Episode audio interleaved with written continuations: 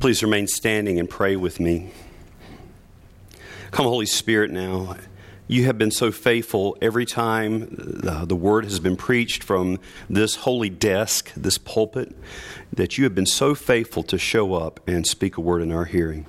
And we can trust you to continue that faithfulness today. So come, Holy Spirit. I pray that you would anoint me, the preacher of the word, with the, with the ability to speak clearly uh, the things of God. And I pray for us as the, the people of God gathered in this place that you would grant us the ability to receive your good news, Lord, and to live it out in our lives. And we ask it in Jesus' name. Amen. You may be seated.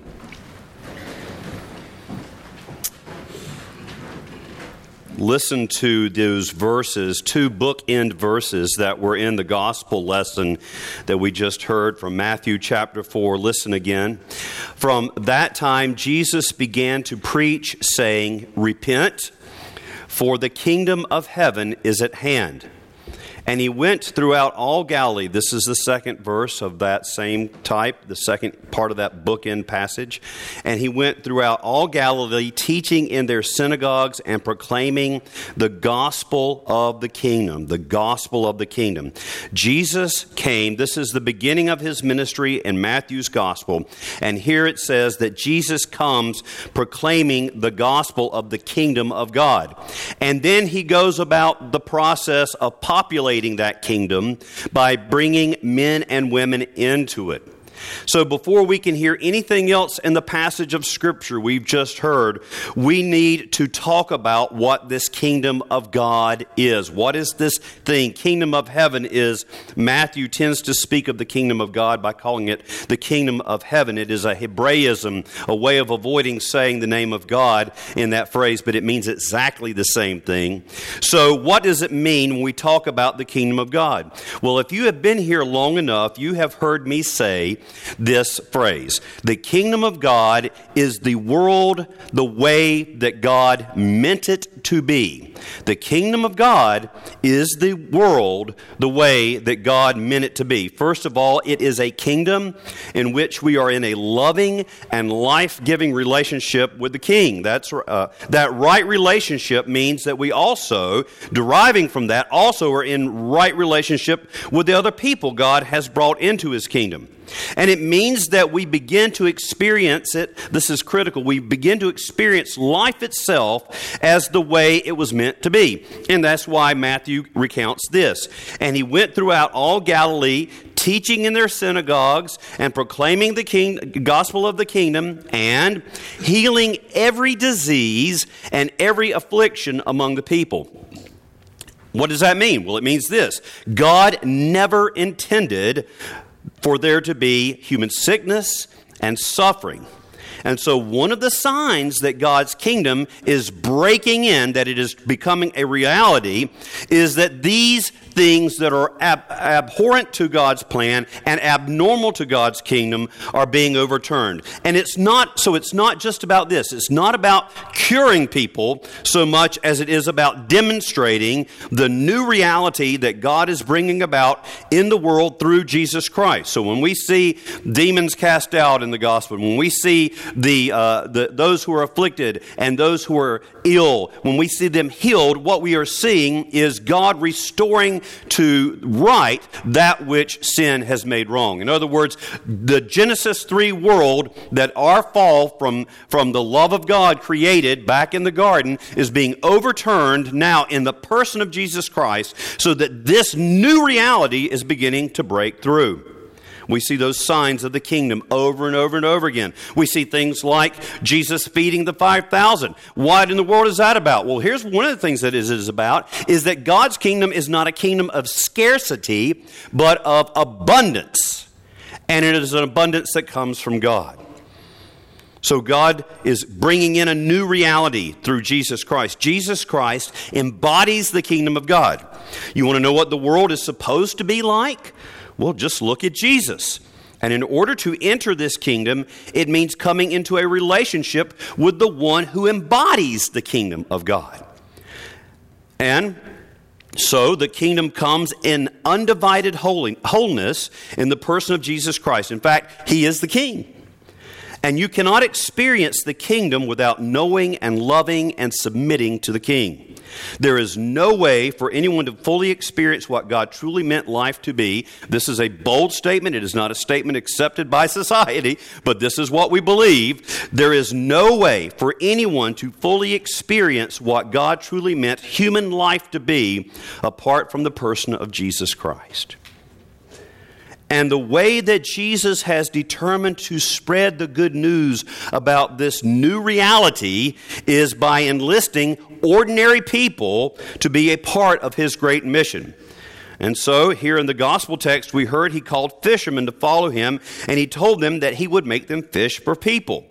While walking by the Sea of Galilee, he saw two brothers, Simon, who is called Peter, and Andrew, his brother, casting a net into the sea, for they were fishermen. And he said to them, Follow me, and I will make you fishers of men.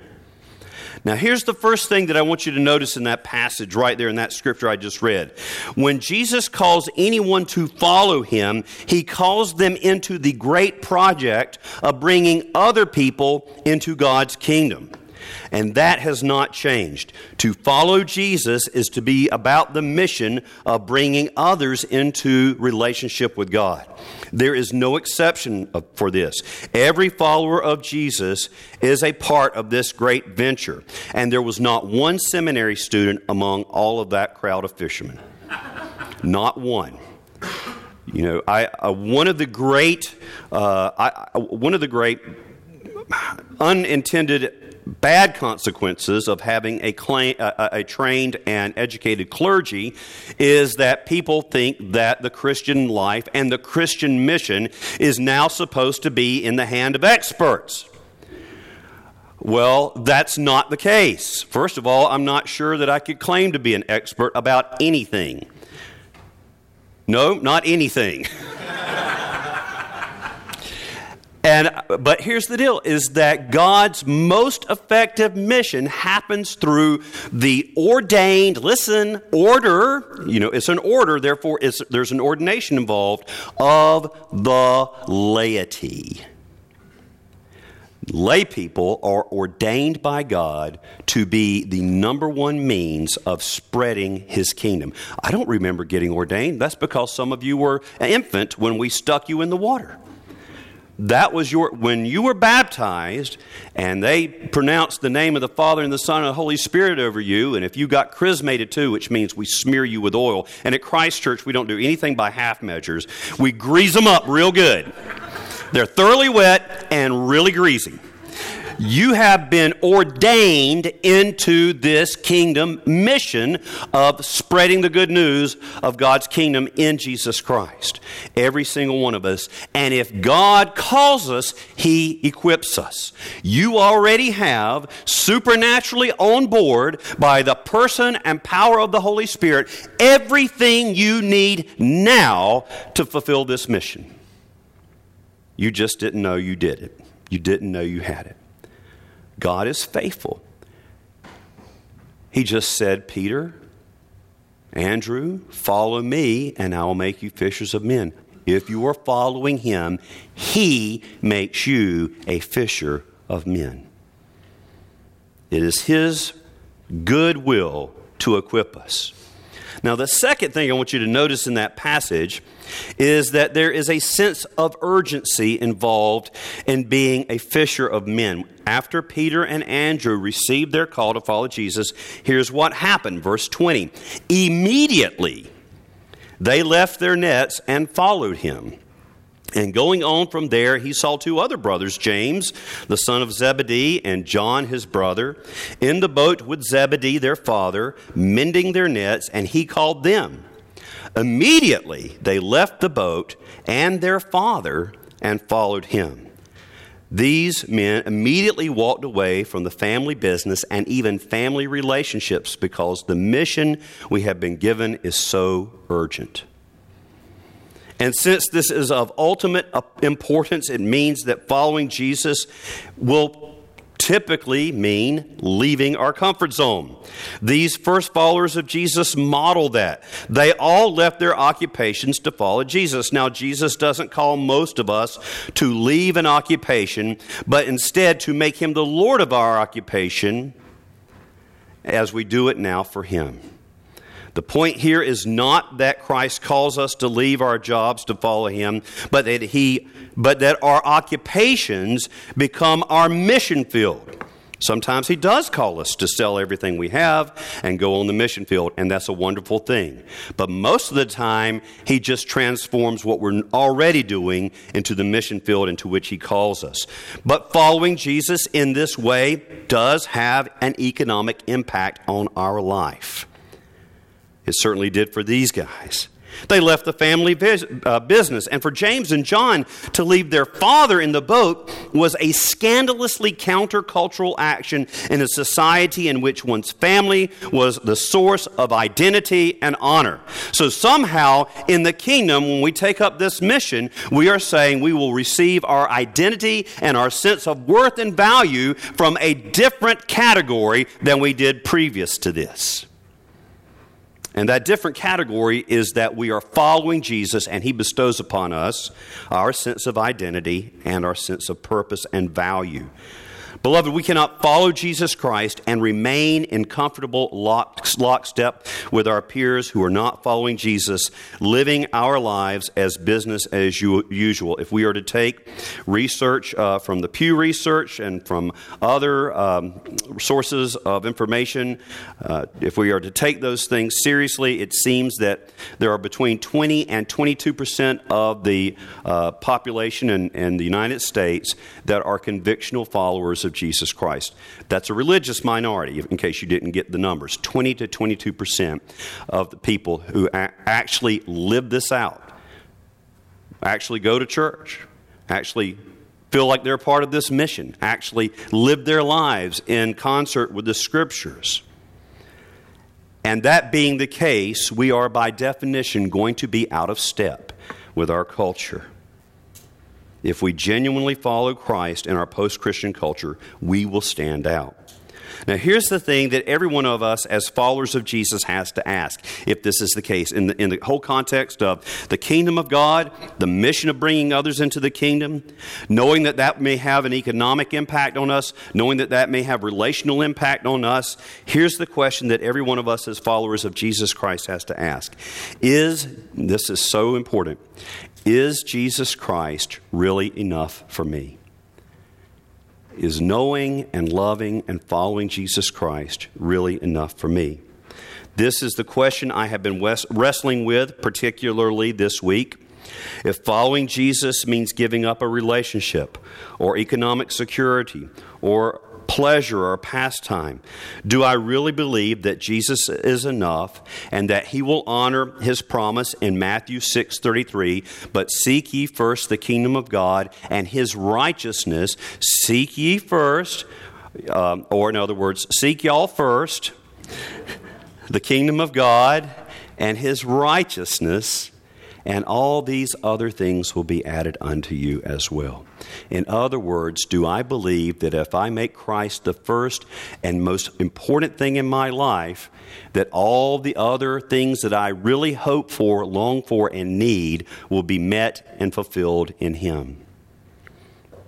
I can tell you right now that one of the saddest things for me in pastoral ministry, and it happened just this past week, is when people count the cost and say, no, actually, Jesus is not enough for me. I pray, God, that I will never say that. You will be offered an enticing buffet of, of everything the world, the, the pomp and empty pleasures of the world. I mean, it's just like any other buffet. Nobody's ever proud of themselves after they go to it you'll be offered an enticing buffet to say, take this instead of Jesus. But Jesus is enough. And no matter what vain pomps and splendors the enemy would offer us, they ultimately do not fulfill, they actually lead to destruction.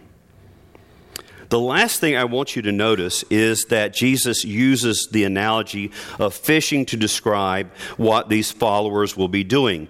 And this is critical because it is built actually into the very uh, mission statement of Christ Church.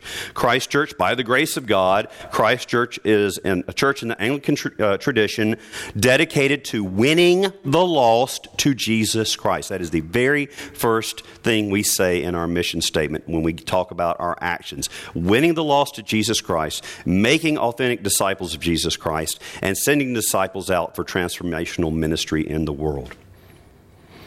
I lived in a fishing village for four years at the beginning of my ministry. Uh, that was back from 1991 uh, to 95 in a little village here on the Outer Banks of North Carolina called Atlantic. Not Atlantic Beach, no, that would have been different. Atlantic. And one of the things I did was go out all night with a fisherman and work on his boat. And I learned some things about fishermen at that point. First of all, fishing is work. fishermen mean to fish. It is an intentional activity. People who fish do not expect to go out and have fish just jump in their boat. If you've ever seen one of those videos on YouTube where the guy's going down the river, you know, in the boat, and the fish are jumping in and hitting him in the head, fishermen are surprised when fish jump in the boat. They never expect that to happen. It requires intentionality. But the reality is that a lot of the way the church often acts is as if we expect the fish to jump into the boat. Now, sometimes they do, and I'm always surprised when that happens. I mean, I have actually said, it's not something the pastor should say to a newcomer, but I have actually said this like, why are you here? And I don't mean it to sound that way. What I mean to say is, oh, I'm so glad you found Christ Church. How did you hear about us? But it, actually, it has come out before. Why are you here? that makes you feel all welcome. Fisher folk mean to catch fish. They are not just hoping it will happen, they plan for it, they work at it. And that's what I want us to do today because I believe that back last year, God gave us a, one, of the, one of the things that He did last year when He gave us our emphasis for this year was to give us a plan to catch fish. And I want to unpack that. Back at our annual meeting in November, I introduced what I believe was God's leading us to emphasize in the year 2017. We are to lean into prayer this year. And so the model uh, or the motto for this year for Christ Church is Christ Church, a praying church. And of course, that begs the question what in the world does that mean? And for the next 12 months, we're unfolding what that means. And remember at that time, I said this I said that, uh, un- unlike what some of us have been taught, prayer is activism. Prayer, you know, well, yeah, you can pray all you want to, but you got to do something. No, prayer is doing something. When we pray, we are engaging in activism. Because when we say, yeah, you can pray, but you need to put feet on your prayers, yes, there are times when Christ calls us to take a certain action along with our prayer. But most of the time when we say, yeah, but you got to put feet on your prayers, because that's how it's said, yeah, but you got to put feet on your prayers. When we say that, what we really mean is we don't believe God's going to do a thing. We don't believe that God's going to do a thing. In fact, we're pretty sure He's not. So you might want to curtail that prayer time, get off your knees, and go do something worthwhile. I am here to tell you and remind you today, as your pastor, that prayer is doing something. Prayer is activism. We, it, prayer itself is action.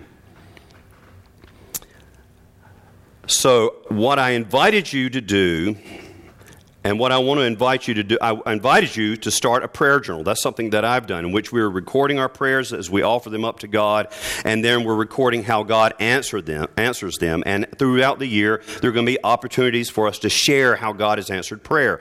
Another way that we're doing this is there's a jar of, of, of a small jar of uh, pretty uh, pebbles over here at pretty, uh, pretty pebbles.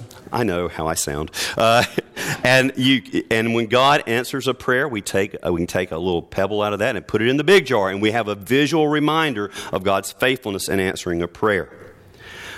But in my prayer journal, what I did in my prayer journal was this. I have about 17 or 18 things when I started this prayer journal that I had I have no ability to do anything about. In other words, there, you can go, you can just put to rest right now that idea. Well, you got to put feet on your prayers. I don't care how many feet you put on these prayers. I can't make it happen. There's no way I can fix any of this. And so I just need God to show up and be God in those areas where I have no way to do anything. And do I really believe that He'll do that? So I began to journal those prayer requests and I'm beginning to, to, to record how God is answering those prayer requests. Here is the fishing strategy I want us to use today. I want us to practice some prayer activism. If you brought your prayer journal with you this morning, first of all, I want you to put your name on the inside cover. because you're going to need it back because I want you to be able to find it after we, we, we pray over these things. But I want you to print your name on the inside cover. And then I want you in your prayer journal to write down five people in your journal that you would ask God to bring into a saving relationship with Jesus Christ in 2017. If you didn't bring your prayer journal, take one of those pew cards there, the Connect cards, and on the back where you write your prayer request, just write out five names. Well, if I can't think of five names, okay as many as you can. Or I can think of 500 people. Well, pick at least five, and then maybe you can add a few more. But go ahead and write those right now. As I'm talking to you, write those five names on the back of a Connect card or in your prayer journal. I'm going to give us a couple of minutes to write down these five names, and then I'm going to ask Deacon Jesus, and I think I'm going to ask Mr. Chris Bora, and to go and collect those. You just pass them towards the center aisle. I'm going to ask them, yes, right now in the service, we're going to collect those cards and we're going to collect those journals and we're going to place them here on this altar and we're going to pray over them and we're going to cry out to God to bring these friends, relatives, acquaintances, and neighbors into a saving relationship with Jesus Christ in 2017. Listen, using whatever means God sovereignly chooses. We're going to pray for him. You can just put their Christian name, their first name, which would kind of be appropriate to put their Christian name on it. Um, just you don't have to uh, give them a big identifier uh, or like their address. You know, we're not putting a hit out on them. We're just going to pray for them. So Write those five names down.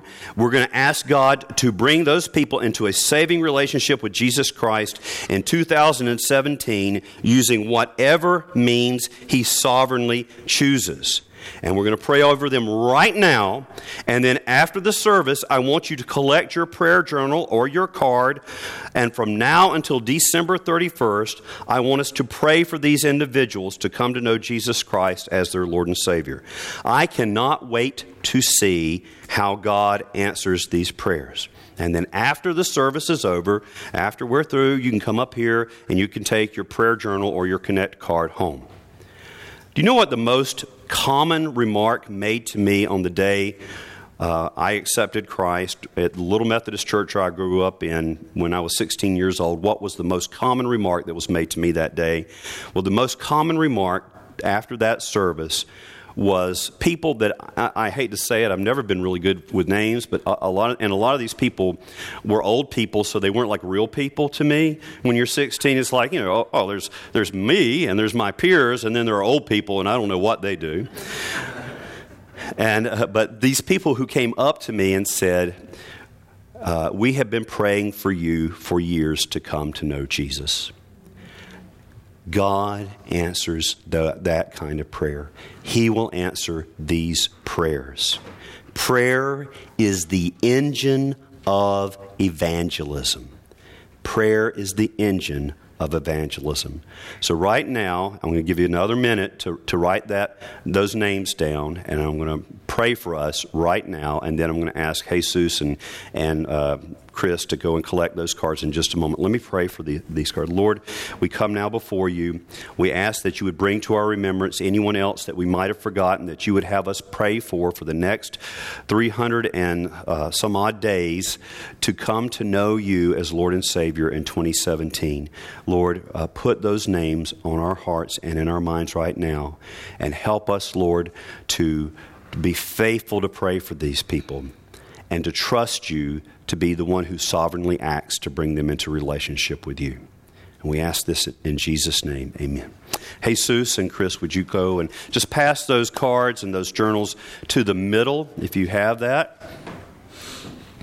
And then after those are collected, I'll ask Deacon Jesus to bring them up here.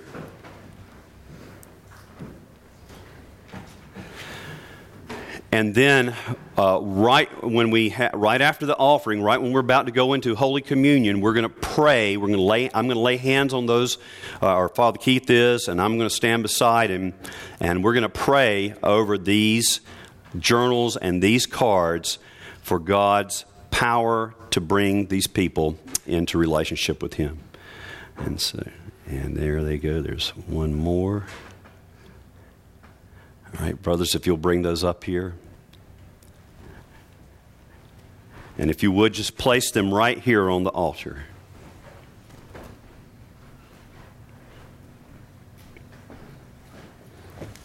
Thank you. All right. Let's stand now at this time and offer the faith that we share in Christ through the words of the Nicene Creed.